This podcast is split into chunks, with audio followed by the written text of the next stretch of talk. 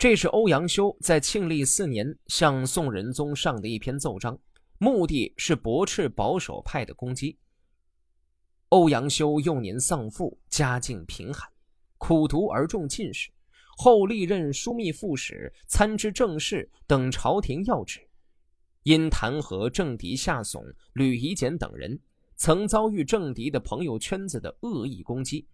被政敌指责为在朝廷拉帮结派搞朋党，因而也屡次被罢职贬官，可谓仕途多舛。欧阳修故而奋笔写就这篇文章，算是对政敌的一种理论清算，也算是一吐胸中的不快。北宋庆历三年，韩琦、范仲淹、富弼等执政，欧阳修、于禁等也出任谏官。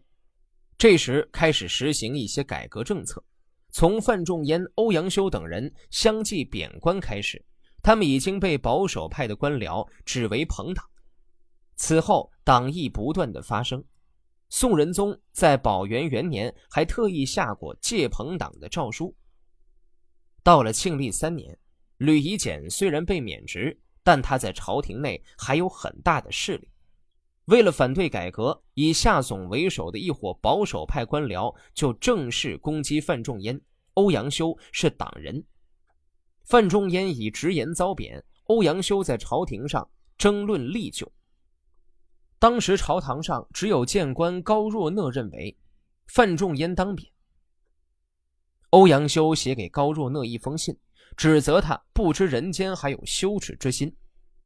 高若讷将此信转交当局，结果欧阳修连坐，范仲淹被贬，还有一些大臣也因为力救范仲淹而被贬。当时便有一些大臣将范仲淹及欧阳修等人视为朋党。后来，仁宗时，范仲淹与欧阳修再次被召回朝廷，委以重任。欧阳修当时担任谏官，为了辩论这种言论。也为了为自己辩护，就在庆历四年上了这篇奏章，给夏竦等人以坚决的回击。臣听说关于朋党的言论是自古就有的，只是希望君主能分清他们是君子还是小人就好了。一般说来，君子与君子因志趣一致结为朋党，而小人则因利益相团结为朋党，这是很自然的规律。但是臣以为，小人并无朋党，只有君子才有，这是什么原因呢？小人所爱所贪的是薪俸钱财，当他们利益相同的时候，暂时的互相勾结成为朋党，那是虚假的。等到他们见到利益而争先恐后，或者利益已尽而交情淡漠之时，就会反过来互相残害。即使是兄弟亲戚，也不会互相保护。所以说，小人并无朋党，他们暂时结为朋党也是虚假的。君子就不是这样，他们坚持的是道义，履行的是忠信，珍惜的是名节，用这些来提高自身修养，那么志趣一致就能相互补益；用这些来为国家做事，那么观点相同就能共同前进，始终如一。这就是君子的朋党啊。所以，做君主的只要能斥退小人的假朋党，禁用君子的真朋党，那么天下就可以安定了。唐尧的时候，小人共工、欢兜等四人结为一个朋党；君子八元、八凯等十六人结为一个朋党。舜辅佐尧，斥退四兄的小人朋党，而禁用袁凯的君子朋党，唐尧的天下因此得到大治。等到虞舜自己做了天子，高尧、夔、季、谢等二十二人同时列位于朝廷，他们互相推举、互相谦让，一共二十二人结为一个朋党。但是虞舜全都禁用他们，天下也因此得到大治。尚书上说，商纣有亿万臣，是亿万条心；周有三千臣，却是一条心。商纣亡的时候。亿万人各存一心，可以说不成朋党了。但是纣王因此而亡国，周武王的臣下三千人结成一个大朋党，但周朝却因此而兴盛。后汉献帝的时候，把天下名士都关押起来，把他们视作党人。等到黄巾贼来了，汉王朝大乱，然后才悔悟，解除了党锢，释放了他们。可是已经无可挽救了。唐朝的末期，逐渐生出朋党的议论。到了昭宗时，把朝廷中的名士都杀害了，有的竟被投入黄河，说什么这些人自命为清流，应当把他们投到浊流中去，唐朝也就随之灭亡了。前代的君主能使人人一心不结为朋党的，谁也不及商纣王；能禁绝好人结为朋党的，谁也不及汉献帝。能杀害清流们的朋党的，谁也不及唐昭宗之时，但是都由此而使他们的国家招来混乱，以致灭亡。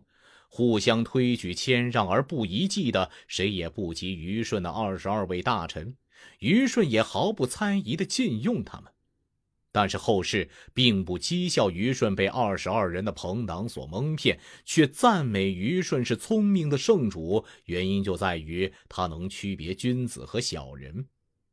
周武王时，全国所有的臣下三千人结成一个朋党。自古以来，作为朋党又多又大的，谁也不及周朝。然而周朝因此而兴盛，原因就在于善良之士虽多，却不感到满足。前代治乱兴亡的过程，为君主的可以作为借鉴了。汉武帝在历史上是个不错的皇帝，但他登基当皇帝的时候啊，还很年轻。这年轻人呐，难免就有些爱好。汉武帝一好动就喜欢打猎，他这个打猎啊，还和普通人不一样。他打猎上瘾，跟现代年轻人有网瘾一样。每次出去打猎都要打一个通宵。就因为他这种特别的打猎情趣，历史上还记载了不少汉武帝打猎的趣事。这年，武帝开始改换装束，暗中离宫外出，向北走到池阳县，向西走到黄山宫，向南到长阳宫打猎，向东去宜春宫游乐。武帝与能骑马射箭的左右亲随相约在殿门前集会，经常在夜时出宫，自称平阳侯。黎明时到达终南山脚下，射杀鹿、野猪、狐狸、野兔等动物，策马践踏农田庄稼，百姓都大声的怒骂。县和杜县的县令想要收捕这批人。这批人拿了天子专用的物品为证，才得以脱身。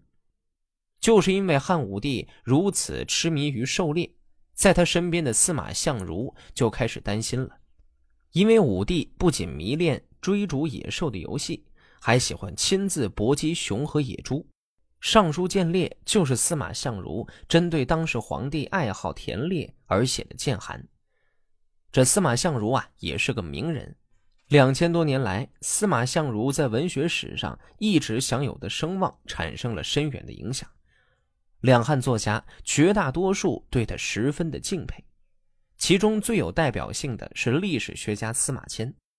在整个《史记》中，专为文学家立的传只有两篇，一篇是《屈原贾生列传》，另一篇就是《司马相如列传》。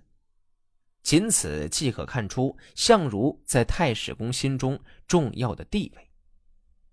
臣子听说物有族类相同而能力不一样的，所以力气要称誉巫祸，速度要说起庆忌，勇敢要数到孟奔、夏玉。